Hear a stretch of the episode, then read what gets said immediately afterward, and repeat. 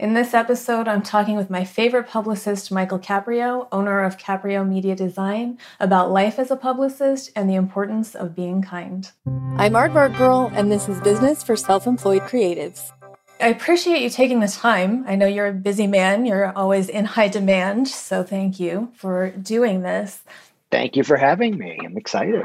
Here is where I say lots of nice things about you. And since we can't see you, I don't know if you're a blusher or not. One of the things I often tell people when they're trying to move ahead in their careers is do more than what's expected of you. And one of the things that always stood out about you, we had interacted a handful of times through different media events that we were both at, and your clients were there. And there was one particular one, and I'm an observer, so that's a, a key thing for me to mention here. I, I pay attention. I don't talk much this podcast aside. at this event, this giant media event, one of your clients was guesting in one of the shows. It's another one of your clients. There's a lot of people in the room. And somehow I, am pretty sure you talked to every single person in the room, made them feel important. I don't know how you did it because it, there are just so many people. I don't know how you keep track of that. But at one point, when you came in with your client, you said hi. He was hungry, so you took him to get some chicken because he really wanted chicken. And later on in the event, you brought him back over because you knew we hadn't talked to him yet which wasn't something we had asked you to do. It wasn't something we expected. Somehow, in the sea of people who made my friend and I feel very special, I saw that you did that with every single person in the room. And I've not seen that before or since. So, how do you manage to make that connection and be that aware of so many people's needs at uh. one time. and do you feel that it's that important to do more than what's expected of you in that situation? Oh, well, first of all, thank you for that. And thank you for observing. I do pride myself on those types of things, not so much as a, ooh, pat myself on the back. But the one thing as a publicist and, and just as a, a human being in general is that it's important to know that when I'm throwing an event like that and I'm inviting media and I'm inviting influencers or VIPs or even just a regular audience member, they're taking their time to come spend with us. And as a publicist and, and specifically in terms of a media event, I think it's really important that that everyone understands that being a PR person can look so glamorous and it can look I, I can be ditchy because I've got this celebrity client, but we're helping each other. You're, as a media outlet, helping me with my client to promote my client, and I'm helping you by helping provide content for whether you're TV, radio, you know, newspaper, blog, whatever it happens to be. I always say that publicists are my least favorite people. I, I, can say that because I'm a publicist, and and I don't say that mean across the board with everybody. There are a lot of publicists who I really respect and, and uh, like a lot, but I do think it's important that everybody gets the time that they need to get with with not just me or my client, just in general for the event, because the takeaway has to be something positive. When I say that, it doesn't mean, ooh, because I let you talk to this client of mine, ooh, I'm going to get a great review out of it. It's more, I want you to walk away, even if it wasn't something you enjoyed as much as you thought, there was a moment that you can walk away with and go, yeah, that was really nice. Whether it's a Tyson Beckford or whoever it happens to be, comes up to you and says hello, because I've been very fortunate in my career that that I have clients that understand that importance and they understand that being represented by somebody who represents their values is pretty important to them. And that's why that night, I think I know what night you're talking about. I don't I don't want to name drop on your behalf. Oh no, it's it's totally fine. When you are a, a, celebrity publicist, and I think just when you live in Vegas in general, people always want something from you. I think we all have to understand that we all have to help each other, and again, whether that's publicist and media outlet or just human to human. I think especially in the world we're in right now, people are understanding kindness is very important. About a year ago, I lost my mom, and it was a very difficult time. And all of my clients were so supportive, so special. And that's because there's a mutual respect that they know that I represent them the way they want to be represented. I represent them because I actually believe in them as as talent. And at the same time, when we're finished working, I can sit back and have a good laugh with them. Or when I lost my mom, I could have a good cry with them. I, am not that type of, of business person who I look at how much money can I make out of these people in the next three months. I look at if this is what you can afford, it's less than what I normally would be charging, but I truly believe in you. Whether this is a new talent who has no name recognition whatsoever or somebody who's super famous for me it's important to to look at the big picture and to look at relationships that are going to last 20 years as opposed to a 3 or 4 month contract touchwood i'm blessed one of my my clients is olivia newton-john and olivia and i this year will celebrate 22 years together that says a lot about me but it also says a lot about her she's very much about family and loyalty as am i i think that's why we we work so well together. She hired her assistant in 1977 when she filmed Grease.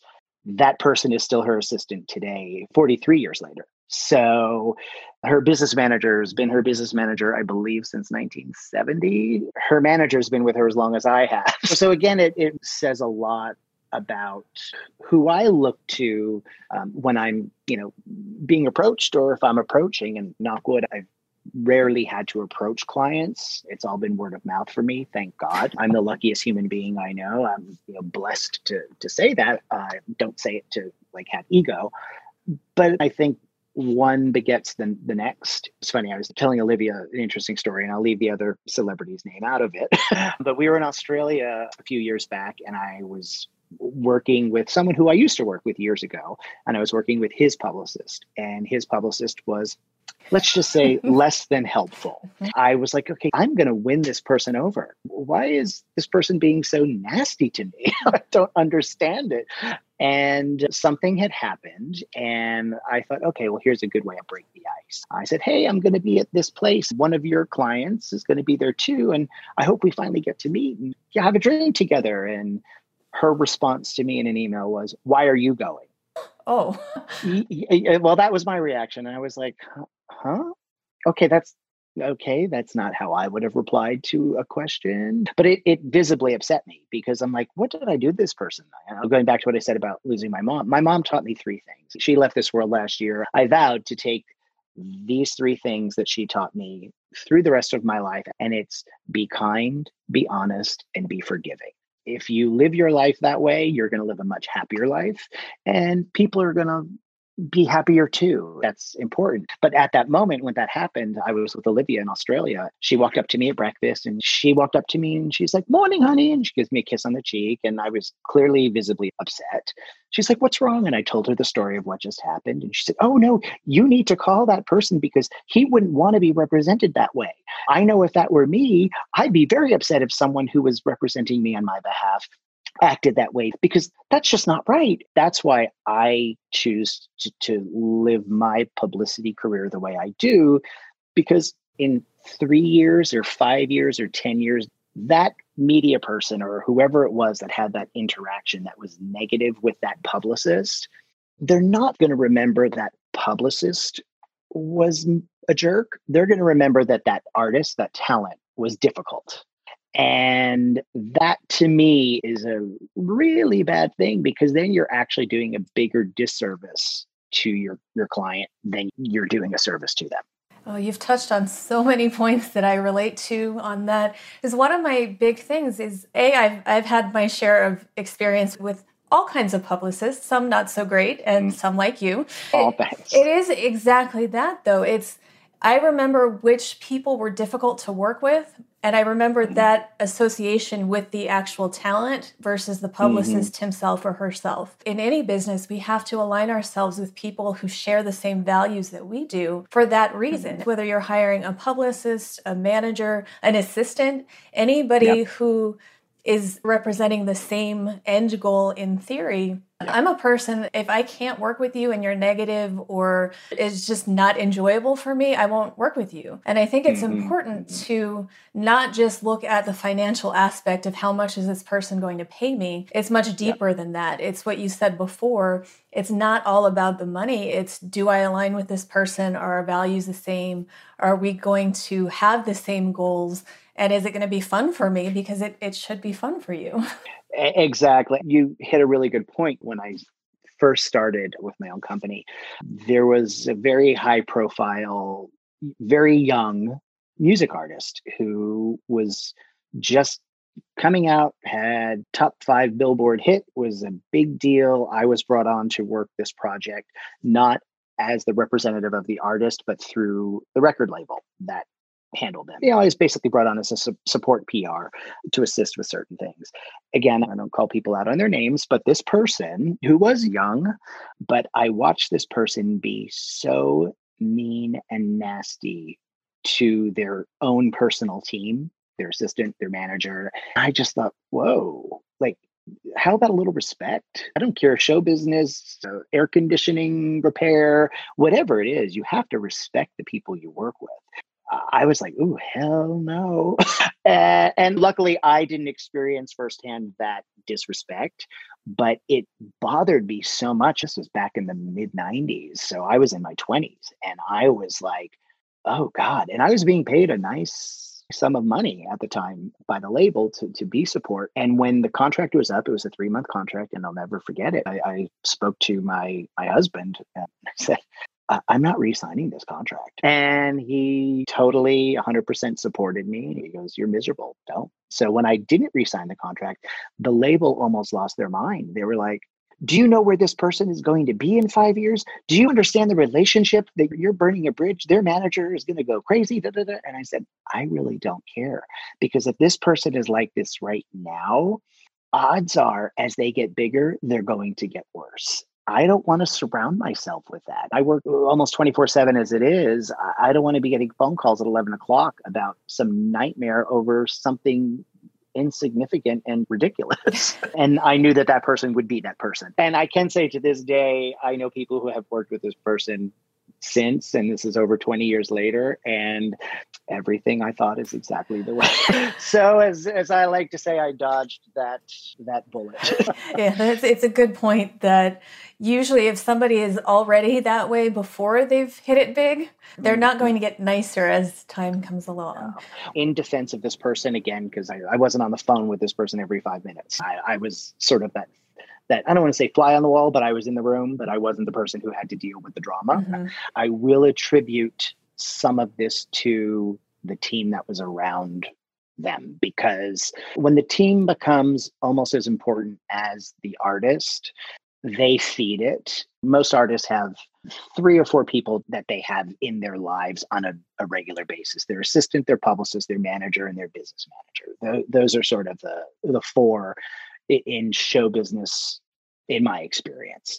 And if you've got those four people telling you the you are the greatest thing and don't stand for anything less and this and that and blah blah blah you, you do become a product of the environment you're in. This person was maybe 17 or 18 at the time. So you're in that that position of i was taught this is how you're supposed to act and they've just become that. Olivia's been doing this for over 50 years. She did her first movie when she was 15 olivia has had a set of morals and standards and ethics that her parents instilled in her. It, it, it's ridiculous how humble she can be and is pretty much constantly and never wants to be seen with an entourage. I'll do a New York City press trip with her. We'll spend two days doing everything from Good Morning America to People Magazine to the, the View, whatever we're doing. Nine out of 10 times it's me and her. She usually does her own hair and makeup.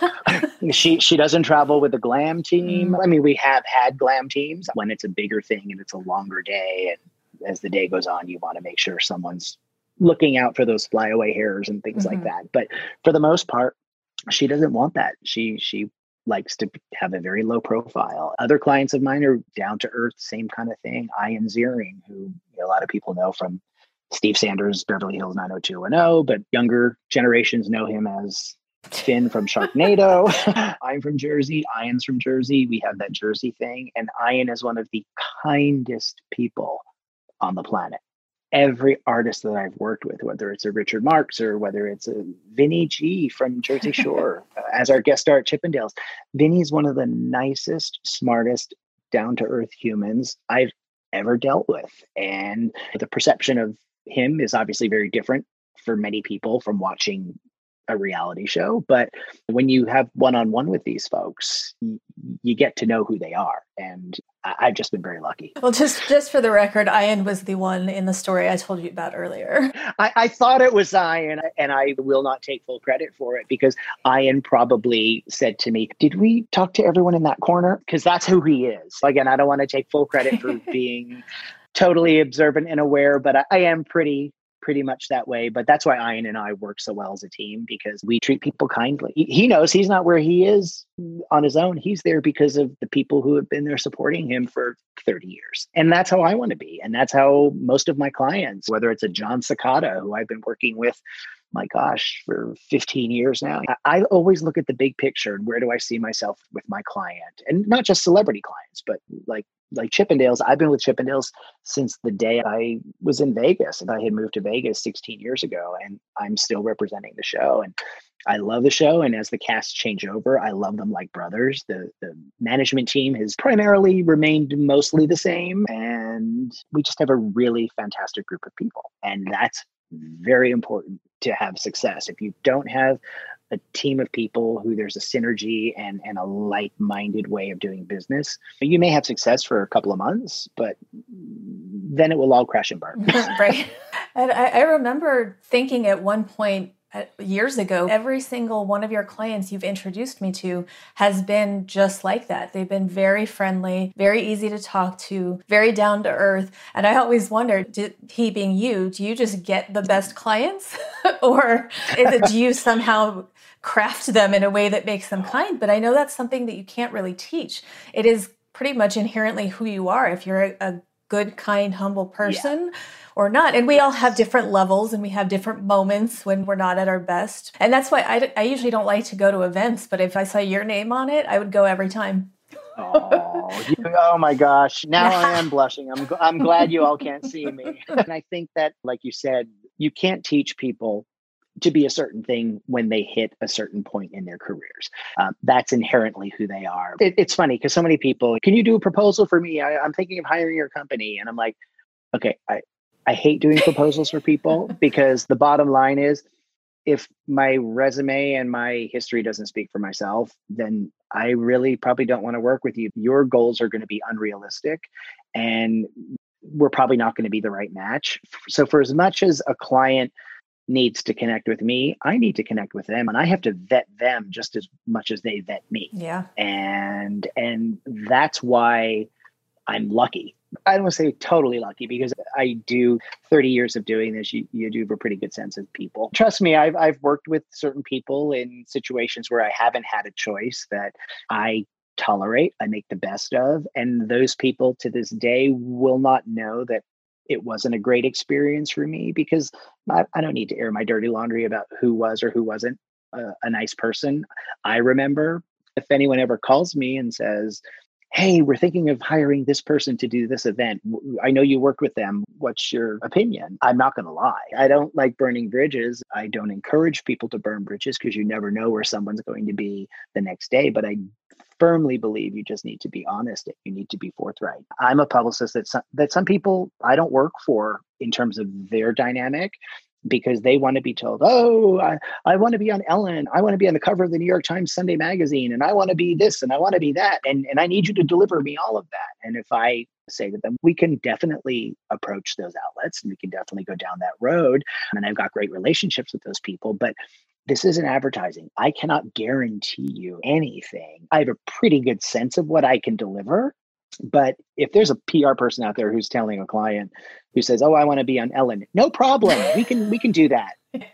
I would tell that person don't hire that publicist because for as great a relationships as you have with people, and I'm blessed because I have wonderful relationships with people from everyone from GMA today to all the national talk shows to all the local shows uh, here in Las Vegas. And that's because I like them. And I think it's why a lot of people who I work with from a, a media standpoint we get along because I understand not every pitch is going to work. I try to be as creative as I can and craft a pitch. A lot of my producer friends say to me, Why are you a publicist? You should have been a producer. You think like a producer.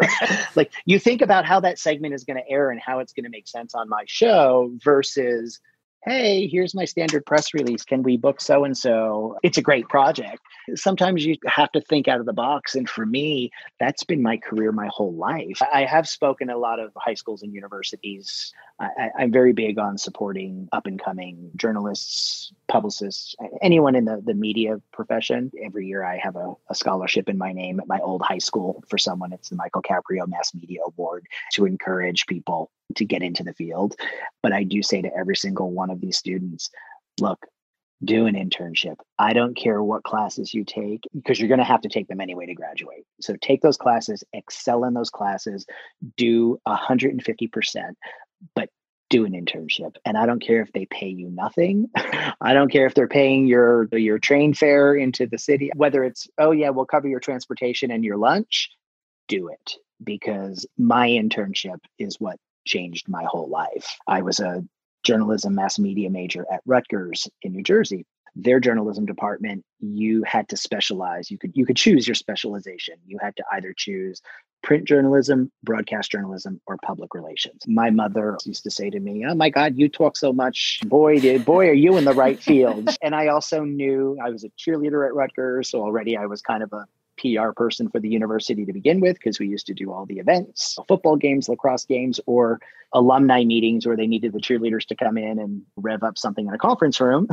it was kind of in my blood. And that internship in Jersey, we had Johnson and Johnson was headquarters in New Brunswick, New Jersey, where our school was. Uh, a lot of other tea and all those kinds of things, and I had no interest. I always knew I wanted to be in entertainment, and I was a big Broadway nut. I loved Broadway. I knew exactly who the big PR firm was, and this was in the 80s. So you had all the big British musicals, Phantom Cats, Les Mis, Miss Saigon, all these shows coming into New York.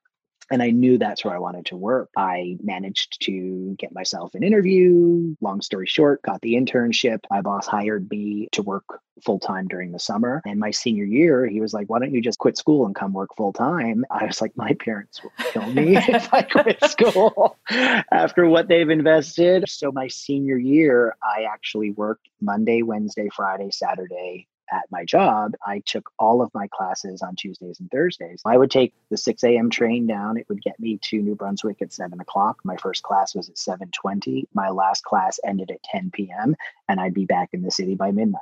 I did that for my entire senior year. I'll never forget my roommates. They're like, eh, my, my nickname was Cap because my last name's Caprio. And they're like, what are you doing, man? You're missing all the best parties. You're missing all the best parties. And I'm like, yeah, but I have a job already. I'm not going to be hunting when you all are hunting. Luckily, all my roommates went on to great success.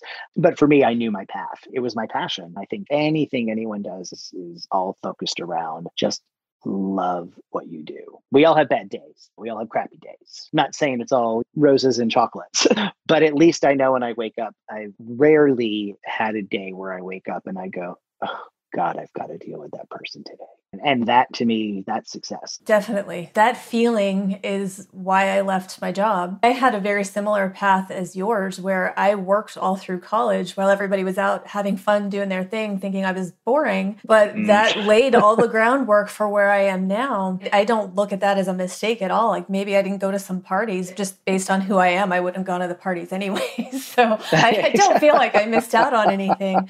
But I, unless I threw that party, you would have come. Very good point. Absolutely true. I'm just kidding. Ah, no, but it, it is true. If I again, I see your name on it, I'm there. So you worked for about 10 years ish before you started your own company? I worked on Phantom and a lot of the Broadway shows in New York. Then I moved to Europe for a few years to work on Phantom and Cats in Germany. Then I moved back to the US in 1992. My plan was to go back into the old office I was working in. I lived in Hamburg, Germany, and it was a wonderful time to be there because the wall had just come down. I have photos of me chipping pieces of the wall. I was being paid in tax as a German citizen, so I had all the benefits, I had all that great healthcare, six weeks paid vacation. So I traveled all of Europe and I traveled a lot of Eastern Europe literally months after the wall came down. Having experienced that, I was 21 at the time. When I graduated from college, I finished my courses, but I needed to move to Europe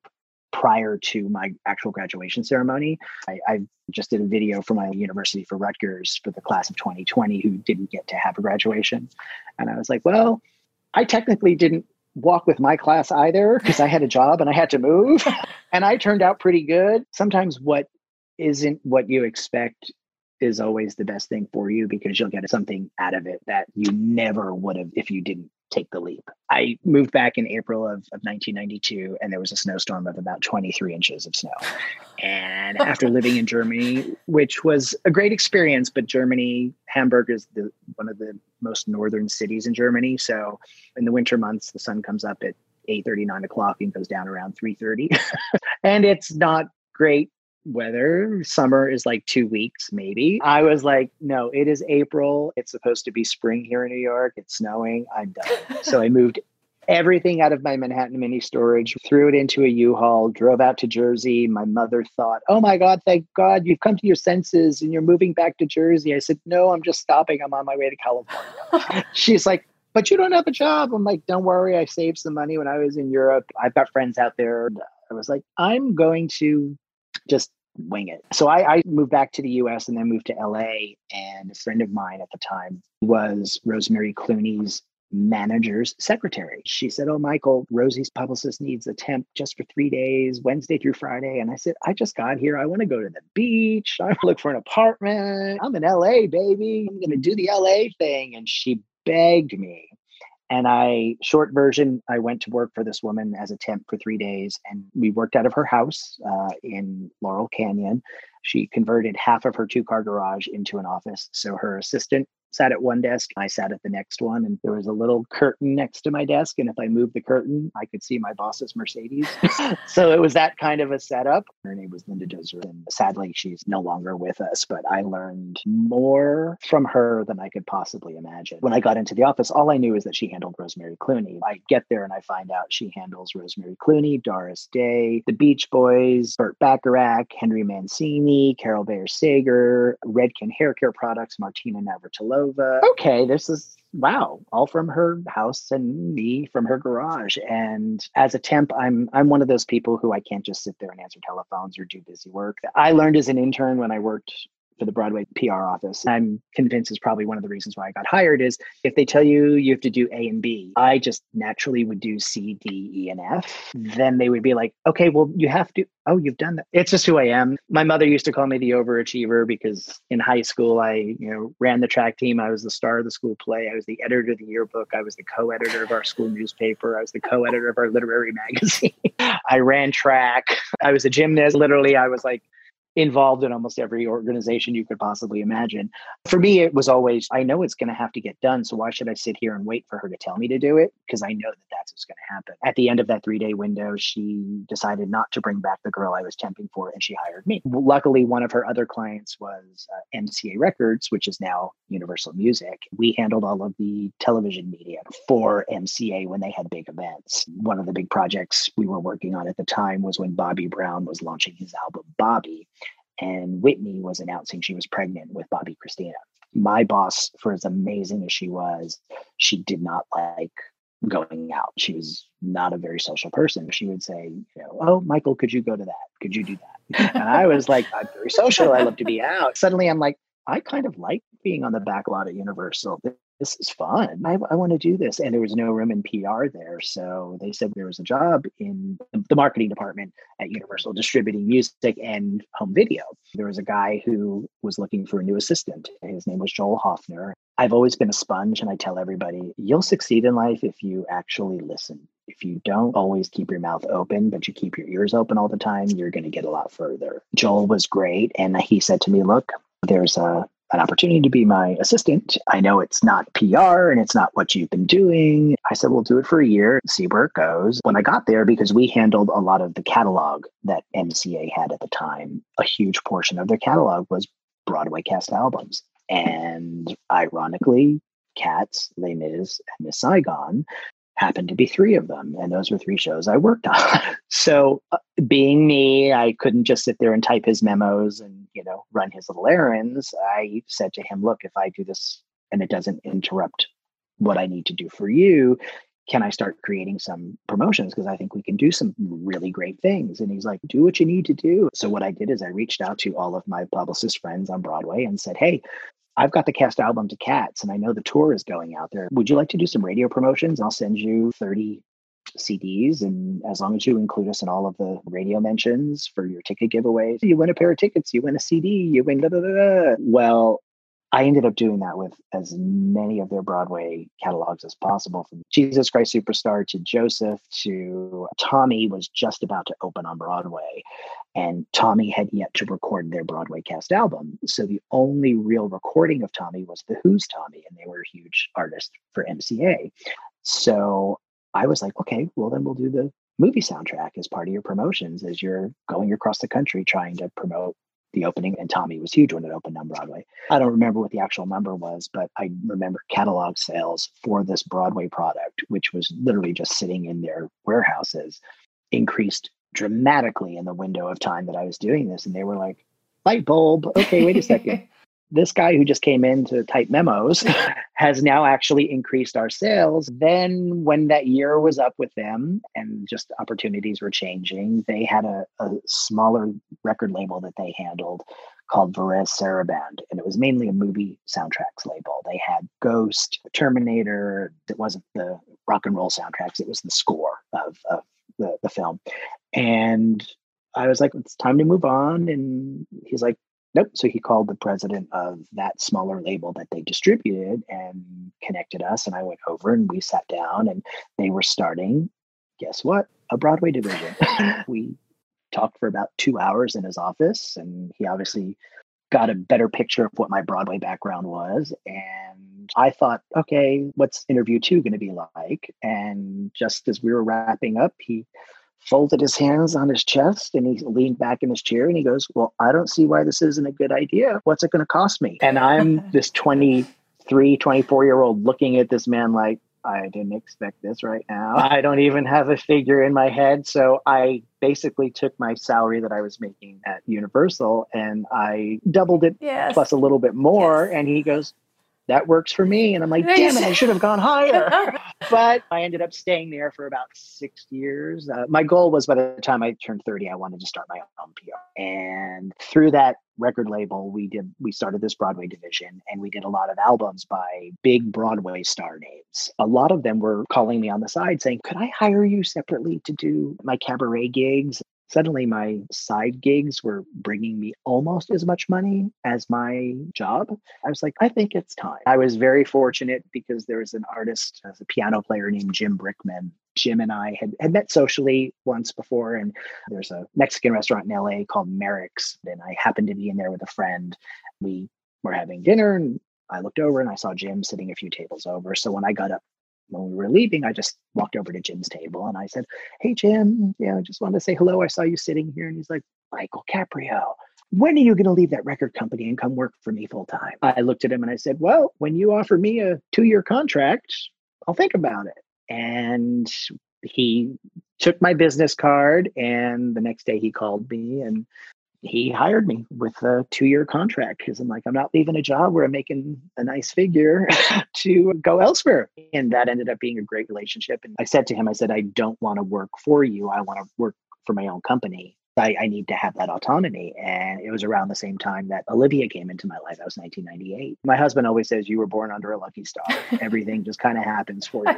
Not that you don't work really hard for it, but success is skill and opportunity. And that's how I ended up starting my own company. And I'll never forget day one. I finished my job. My husband and I took a week's vacation and we went to Hawaii because I had never been to Hawaii. We came back. I walked into my third guest bedroom, which had a sliding patio door that walked out to the backyard to the pool. I lived in Studio City in California at the time. I sat at my desk and I said, what do I do now? I go make coffee. I'm not going to lie. That first week at night, when my husband and I would pour a glass of wine, I would turn to him and say, What did I do? What did I do? He's like, You're fine. Don't worry. And after that first week, it was like I was working from 6 a.m. till 8 p.m. So that's how I ended up starting Caprio Media Design. And that was in 1998. We're in a difficult time right now. I'm not going to lie. It's been something I never would have anticipated with this whole pandemic specifically shutting down Vegas and yeah. shows and entertainment in general. A lot of my clients who had projects that were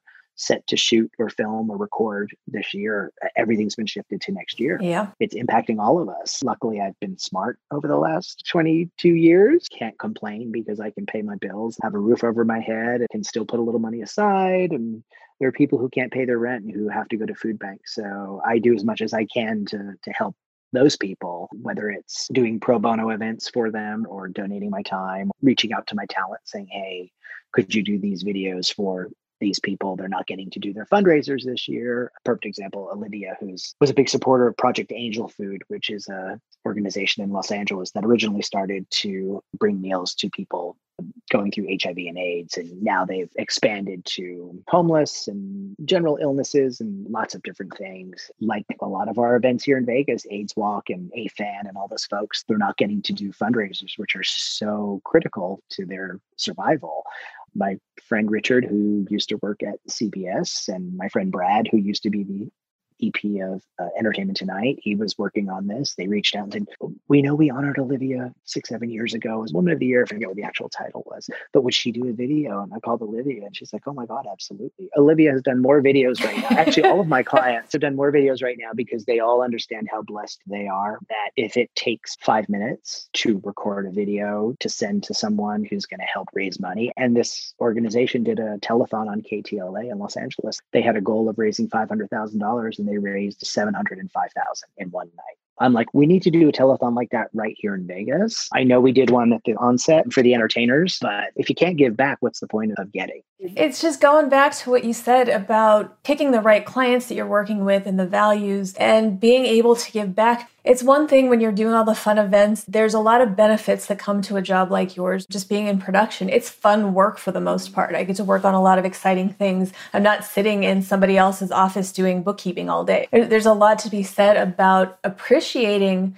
everything from it, but also being able to give back. This is part of who I am. So if I can help some people get their businesses in order, why would I not do that? Especially when you have a skill. It doesn't matter what your skill is. If your skill is building and you can help by helping to build houses or cribs, if you're good at auto repair and there are people who can't afford to get their cars fixed, uh, or whatever your skill happens to be, especially right now in the world we're living in, which can be very toxic, you can choose to be positive or you can choose to be negative. We all have choices in life. You can choose to be kind. You can choose to be a bitch. It's just respecting people and being kind to people. Uh, Leeza Gibbons, who's been a client of mine, is another one up in the Olivia level of people. She is one of the most amazing professional human beings on the planet. She's taught me so much. But Leeza's big thing is don't mistake kindness for weakness. And I always remembered that because you can be kind. It doesn't mean that you're weak. You don't have to be a bitch and be strong so people think you're strong. I will always walk away from every experience remembering those words from Leeza because it's just, it's truth that's just how life is. You keep taking the words out of my head. Oh, see, funny. see, my, my friends always tell me you should have been a producer. You think like a producer. You do. It's it's so fantastic because you're doing more than what's expected of you. You build these relationships one of the big misconceptions in business is that you can't be kind, that that is a weakness. I say all the time that the two reasons I'm probably underestimated is because I'm quiet and because I'm nice. But those things, when you're working in business on any level, you're working with people and people are more likely to work with people who are nice. One thing for me is communication. It's our business, it's what we're doing, it's why we're here. I'm here to communicate whatever message my client is trying to, to get out there. The person on the other side of the camera or microphone, they they need content. One of the things that drives me the craziest is people who do not respond to emails. it is one thing that's been a hindrance to our business. It's been a great progressive move as well. We can get so much more done. I can do more on my iPhone when I'm sitting on an airplane flying across the world. I remember the day, oh my God, we got a fax machine that you can program 100 phone numbers into. And I can put that fax on at night. And then the next morning, look at the report and see, oh, it didn't go through to these six numbers. I have to resend it. That was technology technology. Now I can hit a button and send a press release to 5,000 people. As much as it's been a great thing for our business, it's also taken away the social aspect and the relationship building. Because a lot of people who are in PR, especially young people who are getting into the field, they don't understand it's not just looking pretty on a red carpet and snapping selfies of yourself, looking glamorous with the step and repeat behind you it's a lot of work and developing trust in relationships. Most people today don't answer their telephones. So email does come in handy, especially if it's someone you don't know or if it's a new person. I will always like to pick up the phone and call that person if they're reaching out to me, hey, I'm a new writer at Entertainment Weekly and I want to do something on blah, blah. First thing I'll do is send an email, hey, do you have five minutes to chat? And if I get that, yeah, I'm free now, great. Sometimes they ignore it and they just keep emailing you. The relationships are really important, especially in, in PR and entertainment. The one thing I pride myself on is even if I get an email from a person who has a podcast that they're just starting or uh, a blog that has maybe 200 followers and it's about uh, Olivia or Ian or whoever, I will always respond to that person's email. I won't guarantee them that I can get them that interview. I'll say, let me see what I can do. But I find it's so much better to give that person a response so they don't feel like they're ignored. Yep. I get so many emails back. Oh my God, thank you so much for the reply. Yeah. That says to me, I know a lot of publicist friends who, if it's insignificant, or like I just got one from this 13 year old girl in Brisbane, Australia, who's doing a school project on Olivia Newton John. She emailed me and said she would love to interview her. And I said, unfortunately, just with timing and time zones and everything, that's going to be tougher. But if you can get me three to five questions, I'll see what I can do. And Olivia, being the person she is, I'll email it to her. And Olivia, within maybe less than a day, I'll have the answers back and then I'll send it to that 13 year old girl. I don't want to say we can do it all the time, mm. but the fact that someone knows you were on the other end of that email is important. And I say to a lot of journalist friends of mine, hey, here's the pitch. If I get no answer, especially if it's someone who I don't know, that makes me almost more annoyed. And I want to send them an email every six hours because as a publicist, every pitch is not going to be a yes. So, no is a completely acceptable answer. But just how when you're going back from that red carpet to your boss to say, Who did you get as a journalist? I have to go to my client and say, okay, look, Entertainment Weekly passed or Ellen passed or whoever it is. But at least it's not, what's the status with Ellen? Well, I don't know. They haven't gotten back to me. I'm lucky that I've been doing this long enough and I've developed relationships that I pretty much get most of those people to at least give me a response. And like I say to all of them, no is a completely acceptable answer, but just say no so I don't keep harassing you because it's my job to reach out to do the job I'm here to do. And me going back to my boss telling them I haven't heard back yet just makes me look like I'm not doing my job. That's why, again, it goes back to just respect. Say no, that's totally fine. Then I can check you off my list and I won't bother you again. And I think that's important. Yeah, it's one of my huge pet peeves as well. Even the random people that email me through LinkedIn wanting to sell me something, I respond to them because I know what it feels like when you're reaching out to these people. And I had done that documentary about you too. There were a lot of different people that we had to reach out to and working with different publicists. I get that people are busy and maybe they don't want to take time with somebody they don't know. There were certain people that wouldn't say anything, which to me is the absolute worst. Going the extra mile to where A, you reached out to me, you might might be reaching out to a thousand people, and that's fine. I'm not going to be the one that doesn't get back to you, even if it's just a quick, I don't have any need for your services at this time, but thank you for reaching out. Just something to say. I appreciate that you're a human trying to make your business work. I can't help you right now, but I see you. My business has been 100% referral based, and it's because I might get a call from somebody and they need something and I'm not available, but I'll refer them to somebody who might be able to help. Or if they ask me a question and I don't know the answer, I'll say, well, give, give me a little bit of time. Let me look into that. I'll see if I can find something out for you. Everybody's trying to do something to move ahead in their whatever it is that they're doing. So if there's any tiny thing I can do to help, that's what I want to do. That's exactly my mentality. It goes back to my mom. Be kind, be honest, and be forgiving. Just be kind to that person.